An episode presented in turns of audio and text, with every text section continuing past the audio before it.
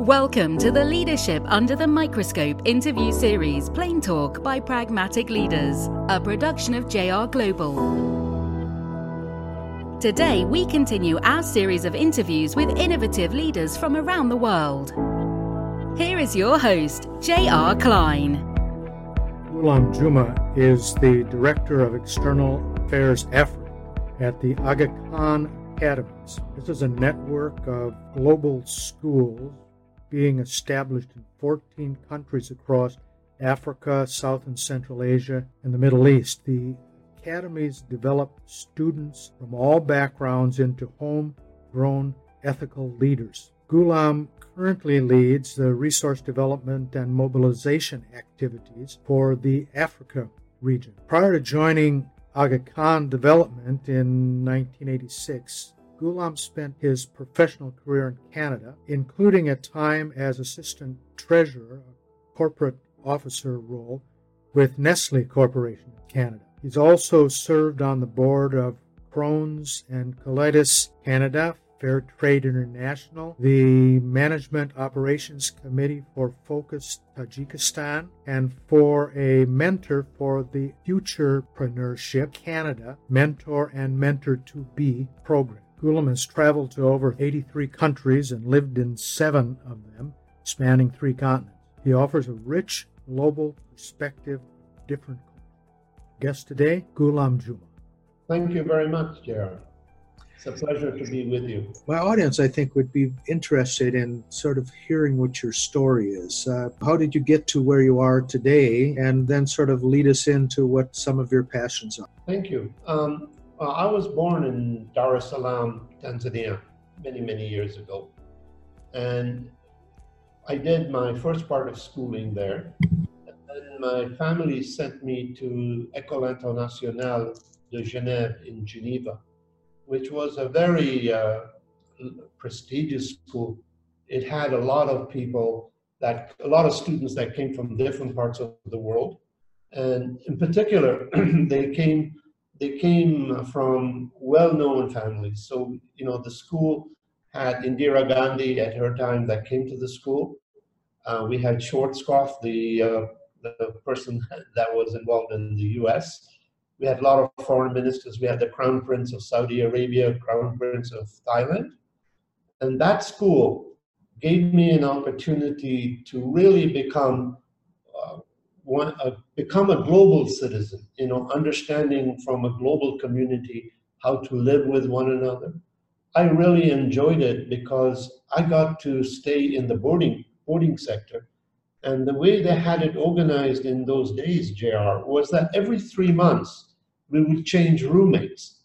So I would be rooming with a Turkish fellow, then I had an American, then I had someone from Israel, then I had someone from Saudi Arabia, and China, People's Republic of China, Thailand, and that gave me such a wonderful opportunity to understand the different cultures, the different uh, nuances that you had to work with. Um, they had to understand me. When, when you look at it from, uh, from, uh, from my perspective, I had my prayers, which I did, they respected, and, and they, I learned about them. And from that, it created me, it gave me such an important element and foundation in my life. And from there, I then did other studies. And my passion from those days, listening to my teacher, was I always wanted to work for His Highness the Aga Khan. I am a member of the community, and I always admired and looked up to him as an inspiration. And from, from that, I worked my way to, to work in this organization. So I started out uh, working at Nestle's in Canada because of my Swiss background. And I did, I then went and did hotel training in Blackpool and then did my CPA in Canada. And as a result of doing the CPA, I got a, a fantastic opportunity with Nestle's. And I started off uh, as an accounting senior and worked my way up to assistant treasurer. I worked with them 10 years, and it, that too gave me an opportunity of working with different nationalities. And then I was given an opportunity to join the Aga Khan Development Network. And my first posting was in Ivory Coast, in Cote d'Ivoire, where because of my French background, I got in there. And my job was to bring change to the organization, to bring modernization to the, to the organization. So I was recruited as a financial director, and then within a year or two, I became um, director d'exploitation, like COO. And my job at that time was to bring change, bring you know modern technology, efficiencies to work, and work with individuals as to how you can work together. And at that time, when you, if you real, if you remember, JR, there was so much issues going on about bringing external people into Africa, uh, you know, taking away jobs and stuff. So you had to be very sensitive as to how you work. And as I was doing this, my job was to create efficiencies. So I was working in a jute mill, creating jute bags, which were then going into the cocoa production of the country. And so you need to make sure your costs are well, well aligned. We were the only jute manufacturer in West Africa. Everything used to come from Bangladesh. And the president of the country wanted to create employment and also to, to enhance opportunities so that we don't have to use foreign exchange to bring in stuff. Um, so in one of the functions that I did, I had to streamline. We had in the beginning when I started, they had eight, 900 people working. And based on efficiencies and what we were able to bring in, we reduced the workforce by 400. And the way it was done, you can imagine it created a huge uproar when you had to do all this. But one of the things that I was able to work with the team in working with the unions was to look at each individual that we were going to to lay off or uh, or make redundant was to say to them, you know, those that came in the early years, the productivity was low and the, your health costs were high. So if you were to get to streamline, it would bring the cost tremendously down. So one of the things I was able to negotiate with the union was to say to the union that, hi, how many children do you have in each family? We will be happy to recruit one child of yours and put them in another similar industry, like polypropylene or whatever, because we're always building. And we'll give them an employment so that you're not left without any money coming in. Number two, we will provide you with medical coverage till the day you die. And when we talked about this sort of uh, re redundancy, it lit us, it lit a big smile on their face. Oh, my one kid is going to get a job. And I was able to get 400 people laid off in a span of a month. And, and that took the whole thing to another level. And we, we started to make a lot of profits. And the profit with His Highness, uh, the Aga Khan believes in plowing back the profits. That's what the Aga Khan Development Network is to put in the profits back so that we can develop the organizations, build the organizations. So when we started making the profits, the first thing he said was, you know, first year was okay, second year. I think in the third year, he met with the board and he said, look, we have to cut the selling price because the, you know, I don't, I think you are now bordering greed and you have to bring that level down and then you have to spend money for the social welfare of the individuals.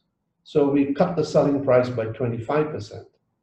And JR, based on what we learned at Harvard there, you know, when they cut the price, we all started to get jittery that hmm, we're going to get back to the same position. But what happened, the sales took off like you wouldn't believe. They went up like 40%. And you had to turn on another extra shift to get the work done and the production up. So you had another 80 people you had to recruit, and now you're working on marginal costs. So you can imagine what happens in your profitability. It stays constant, even though you cut your selling price down.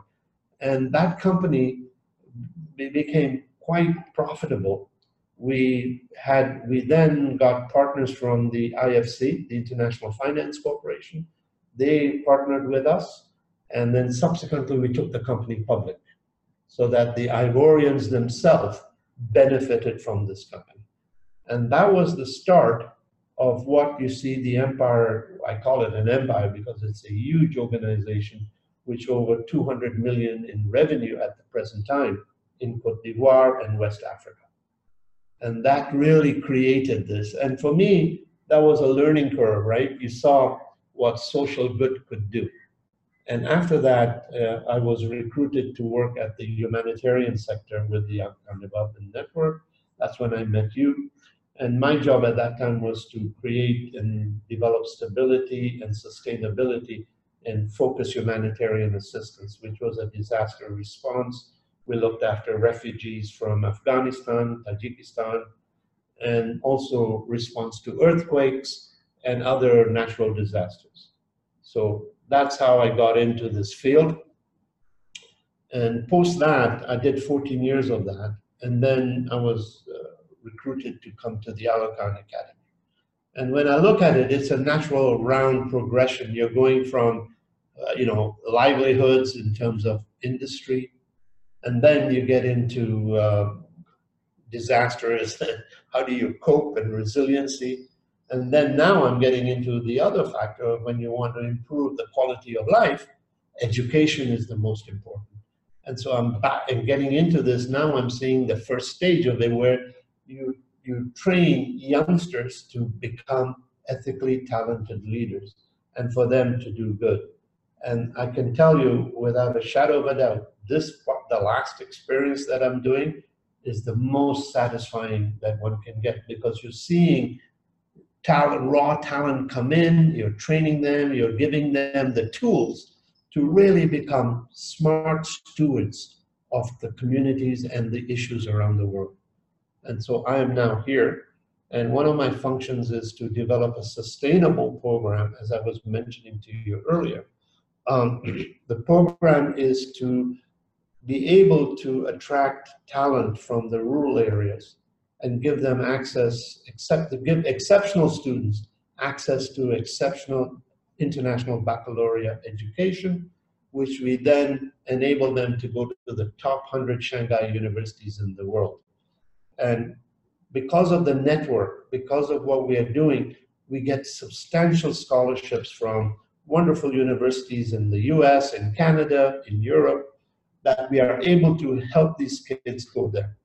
Um, I'm happy to say out of the 557 alumni we have since the programs, the school started in 2003, and the graduates obviously came five years later when you know you have that. Right now, we're we're averaging about 39, 40 percent of them are already back in Africa working, which I think you will agree is is a good percentage to come in, and they're doing quite a lot of good work and some of them are doing masters and PhDs as well. So that's what I'm doing now, and I hope that gives you a little glimpse of what I've been trying to do in my life. This is very interesting, uh, Ghulam. It's a great example of this concept of inclusive capitalism, uh, yes. where you think about the impact on your market at the very beginning and not having to deal with the damage that your product does in the market and spend your money there. This is really talking a lot about giving back also. It's emblematic of this whole idea of social consciousness and social impact. I'd like to think that um, it's always going to be easy to do those kinds of things but I'm I'm sure you you have some challenges uh, now and again. And let's hear from you a little bit what some of those challenges are. What are your biggest barriers to getting to your mission? Well, the challenge is when you're doing such a program, one is to to promote the school. You know, when you're doing so much, you're so involved in what you're doing. That when I say we're so involved, the school is so involved in concentrating what it's doing so getting the message out of what you have done and being one of the best IB schools, getting top results, uh, getting 100% scores for three kids out of the uh, 100, 170 kids that graduated over the last few years. Uh, and then going out and talking to like-minded individuals, corporates, about the importance of this program. Because when you look at it, the beneficiaries of what comes out of here and the universities will benefit the corporates, the governments, the civil society, and all.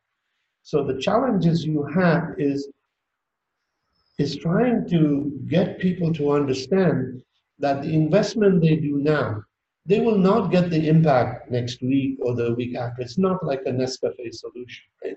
It takes a little while. And then when you do get that return, it'll be massive. But it's been very tough selling this. Now, what we've been doing with corporates, you know, small, and medium enterprises, is talking to them and seeing whether we can use their corporate social responsibility program, the CSRs. However, what I've begun to realize, and I've listened to uh, Ann Woods from BCG and all, CSRs are quite uh, vulnerable to the economic climate. When business is good, people will give you 2%, 5% from the CSRs. When business is poor, they will take it right back and cut it. They don't realize that the importance of consumers to help consumers understand the social good, they forget all about that, right? And they forget it. Now, when I listen to BCG, I like their TSI initiative, which is total societal impact. That means you look at the whole business chain and how do you impact that chain so that it continues to do help, to do good. And I think when I was looking at it, Mars, uh, from um, the, the agriculture ones where they buy cocoa and all, they've gone right to the farmers, right, and said, how do we do that? How do you improve their health? How do you improve their education? How do you improve their infrastructure, the tools? And that then builds a society. When you're wanting to improve quality of life, two things, health and education.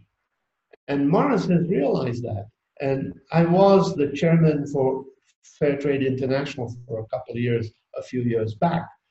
And that was part of their mandate to improve the quality of life so that you know there's a fair deal for the farmers that that are manipulated at times.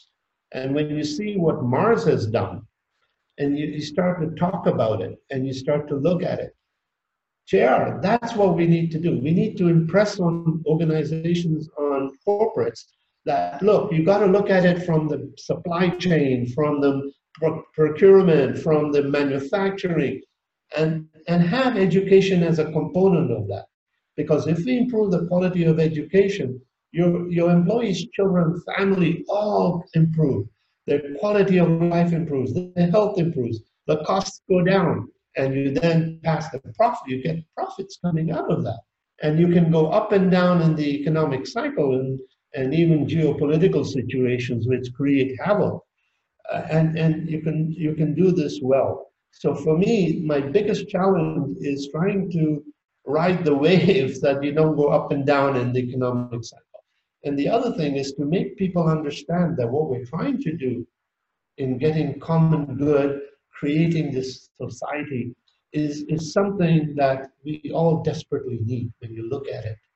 And part of the other things that the Aga Khan Academy does, which I've not talked about, is in addition to looking at talent and, and, and training these talent, giving them exceptional education, we have a professional development wing and that wing, what it does, it trains teachers to be the best, okay? Raise the standard of education, right? Elevate the status of the teaching profession.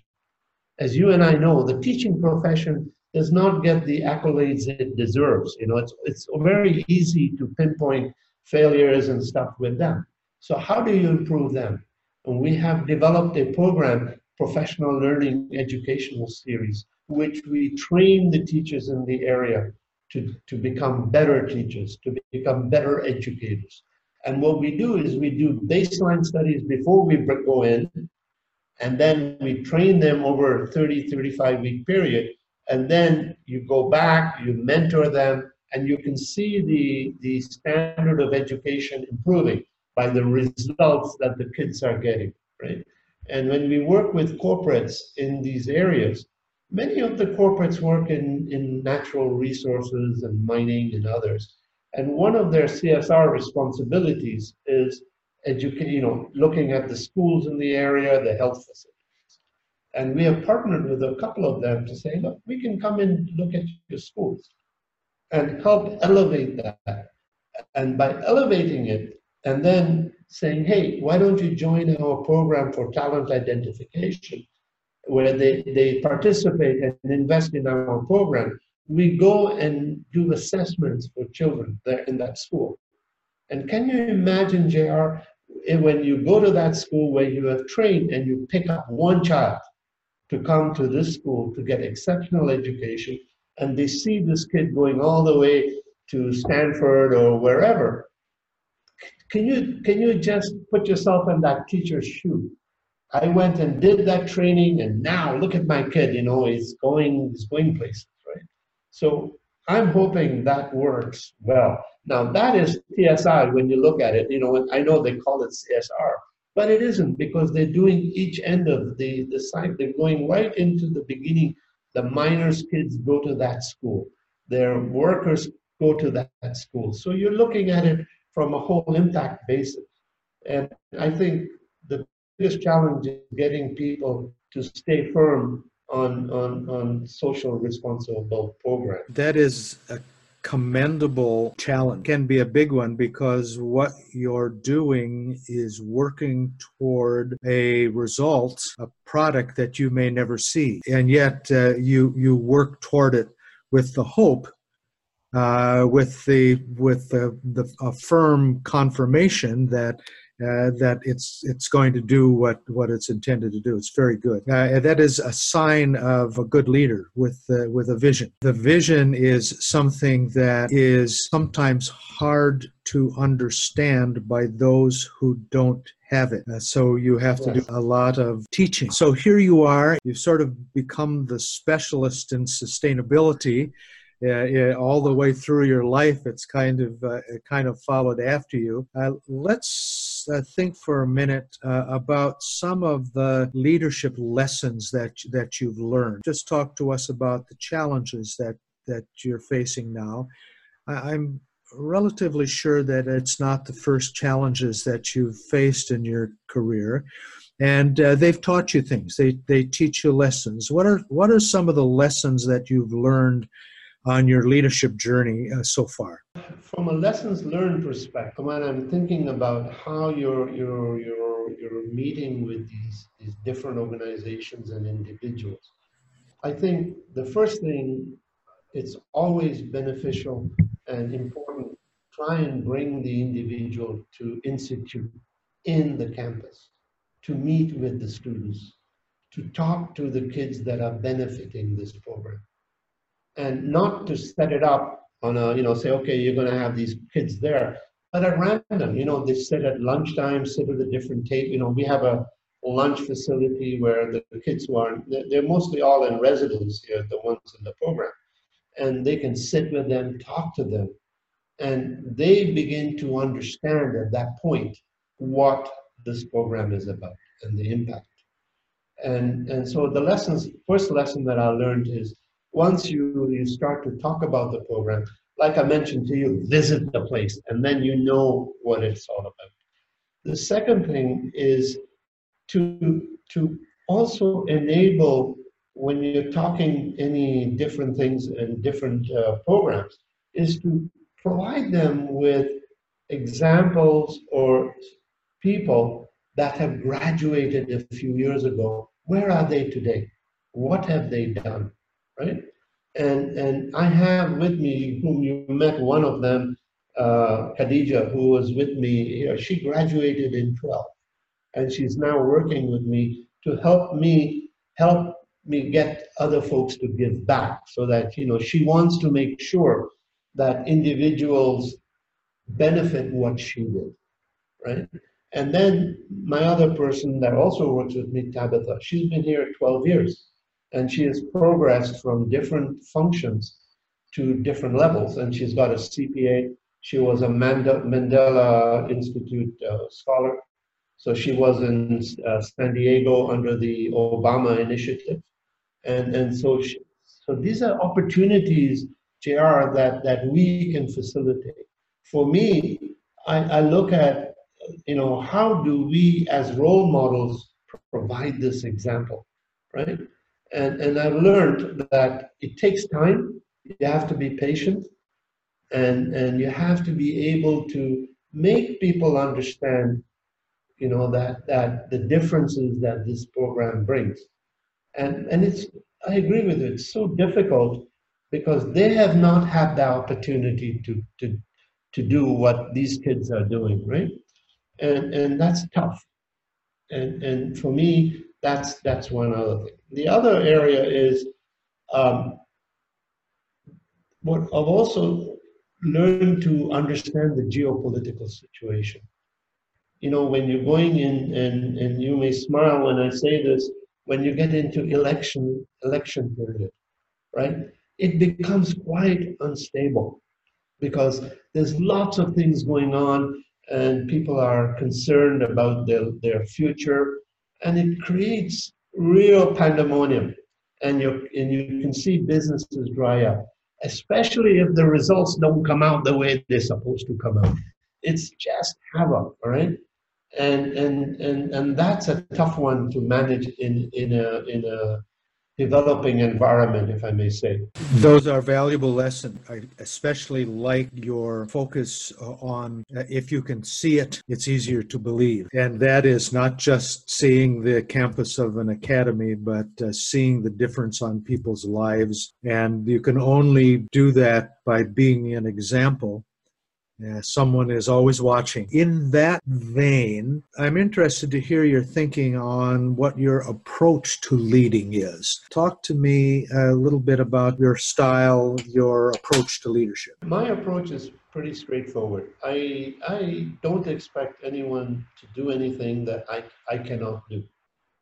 Right? So I will roll up my sleeve, understand what, what to do, and then work with them and help them I am a nurturer. I, I like to build capacity. I like to, to, to help people enhance their careers. So I am very inclusive in what I do. And sometimes it may be to my detriment because to be inclusive means you have to be transparent and you have to share your problems and you have to share your successes, right? And when success is there, I, I, for me, it's the, it's the team that has excelled. It's not an individual that excelled. And the other thing, if I may say so, I, I also believe that, you know, there's something higher than what we are here that gives you this success. And you have to recognize that, that, you know, success is not all due to you. You know, it's the, there's a higher being in place or whatever you like to call it. Uh, you have to have faith and it's that faith that brings you to where you are and what you're doing. Because remember, we're all here as vicegerents on this earth. We're, our job is to do good and to look after what the Almighty has brought here and to, in, to improve the place so that when we go, it's a better place than when we came for, right? We have so many limited amount of time. And how do you do that? How do you how do you touch points different ways, right? How do you create that individual? And for me, I look at it, I work with people.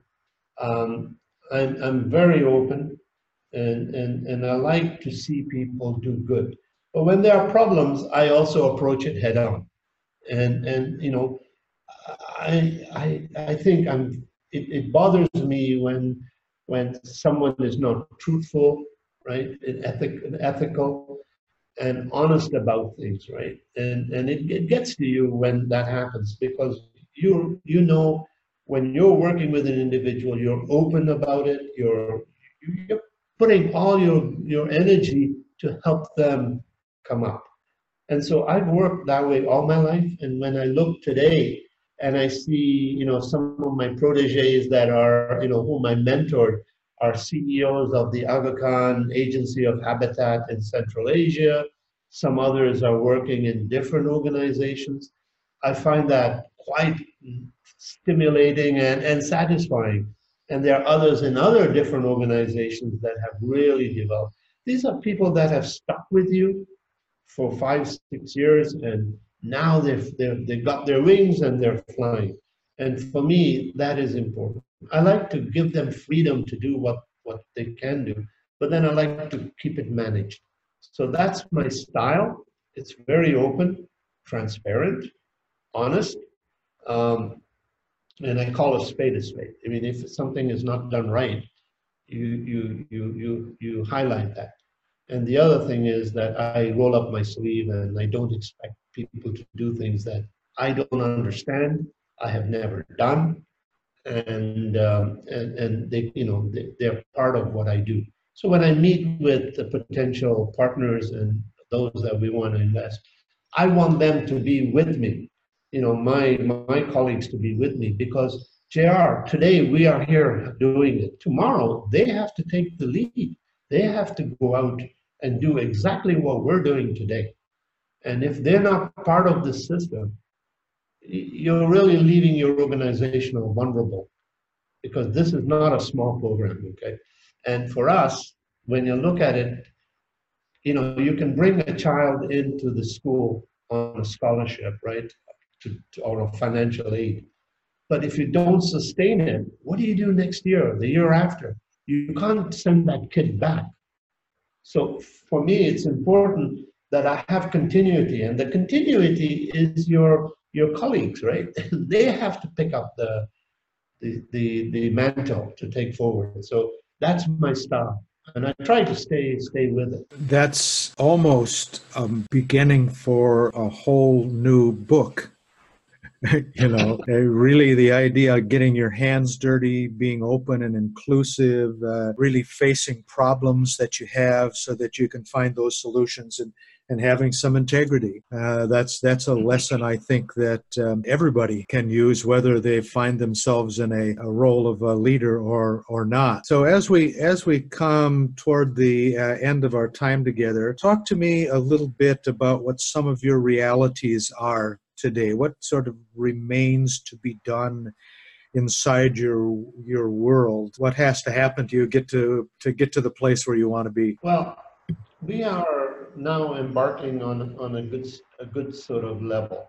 We have built the back office structures, which is important because when you're starting to work with uh, funding coming in from outside, integrity of the usage of funds is important, uh, reporting, transparency, etc. We've got now all that put in place, and I've been, been working hard with head office to get all the recognition policies, and other policies that go in terms of uh, enhancing what we're doing. And also bringing in latest technology jr you know donate now button on your website uh, integrity of that website etc so we're now getting there. And now my next phase is uh, working with the different partners that we have identified to enhance the program so that it becomes sustainable. Working with the alumni um, as I mentioned to you, um, we've had 557 or 560 alumni, but within the network, we just graduated the thousand alumni this year. Okay, so now we have more than a thousand in our in our database. Um, so we've been working with them, starting to work with them, because you want to get them into the culture of giving and into the culture of the organization. One of our alumni, a 2012 alumni called Ham Serunjogi from Uganda, he graduated from uh, university in, uh, in the States, worked with Facebook with Sheryl Sandberg for a while. And then he started a company, a mobile money company similar to M-Pesa, which you have heard about, a very famous one. And he then started to look for funding from Silicon Valley. And about four weeks ago, Joe Montana, the NFL uh, footballer, gave him uh, two and a half million seed money as the first round of funding. Um, uh, Ham called me right away to say, Hey, Ghulam, you've been talking to me. Guess what? This is what I've done. And the first thing that I want to acknowledge is what I learned at the Aga Khan Academy. This is where it's got me today. And I would like to make a donation so that others can follow on my footsteps. And he gave a sizable donation. Okay. And he said, I want to do that. I will send you his video of him and his colleague, another graduate. They combine and they, and they, and they mention what they've done. To me, that is the proof of the pudding, right? You're working hard and you have these two kids who have started their own startup. Forget working in an organization, a startup that is competing with M-Pesa, right, in East Africa. And, and, and it's amazing the way he portrays he wants to give back so others can follow that. Okay, so I, that's one thing that's remaining to get the alumni going. And then obviously the other ones are the other stakeholders, the parents and the past parents, the past alum, you know, past student parents. So I want to get these things put together so that there is a continuity that we can continue to do this. And for me, it's important that on the network side, we try and leave a legacy so that the His Highness and the organization can continue to build from that.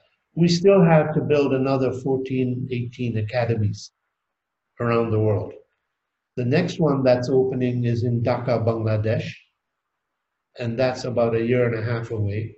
And then we're also working on the Lisbon, Portugal Academy. So, you know, there's not a few academies, there's quite a few left. So for us, uh, it's important to start to build the sustainable funding that can come in and the and the other thing that looking at is an endowment. How do you develop this endowment that you can have this thing going on, you know, for a while, similar to what you see with Phillips Andover and all the others in the States. And I think we are at that category. You know, we are what we're doing here is that type of individuals that are coming up and inshallah, you know, maybe I, I hope it's in my lifetime, but I don't think so. We may see a president of a country in Africa that has come as a graduate of the school, similar as you see with Andover and all. They have, you know, so and so was a pres is a president or was a president of the United States or and Yale and all. I think we will see that because when you look at some of the kids that have graduated, there is potential, and inshallah we'll see that, and that will be we'll say these guys did it at that time. That is just an amazing frame uh, so to put you in, and that is that you're changing the world. But like uh, a lot of us, we, we don't have this initiative that uh, is huge and everybody sees, but you're changing the world just sort of one person at a time. And I have a tendency to believe that's the way it gets done.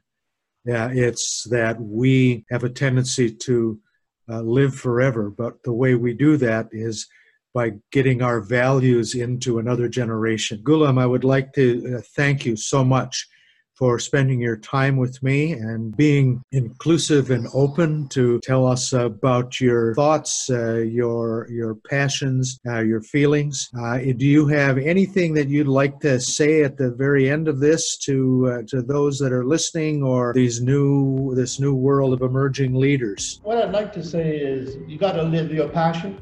You got to really, you know, make an effort to to try and make a difference. Because you know we're only here for a limited time and what the, good that we do will outlive us longer. And i think if it isn't for us to, to lay the foundation and to, to create the pathway for this it won't get done. And i think we need a better world. And we need a world where there is compassion there's care and, and we need to embrace pluralism I mean, most of the issues we see around the world is because there's a lack of understanding of what each each one is about.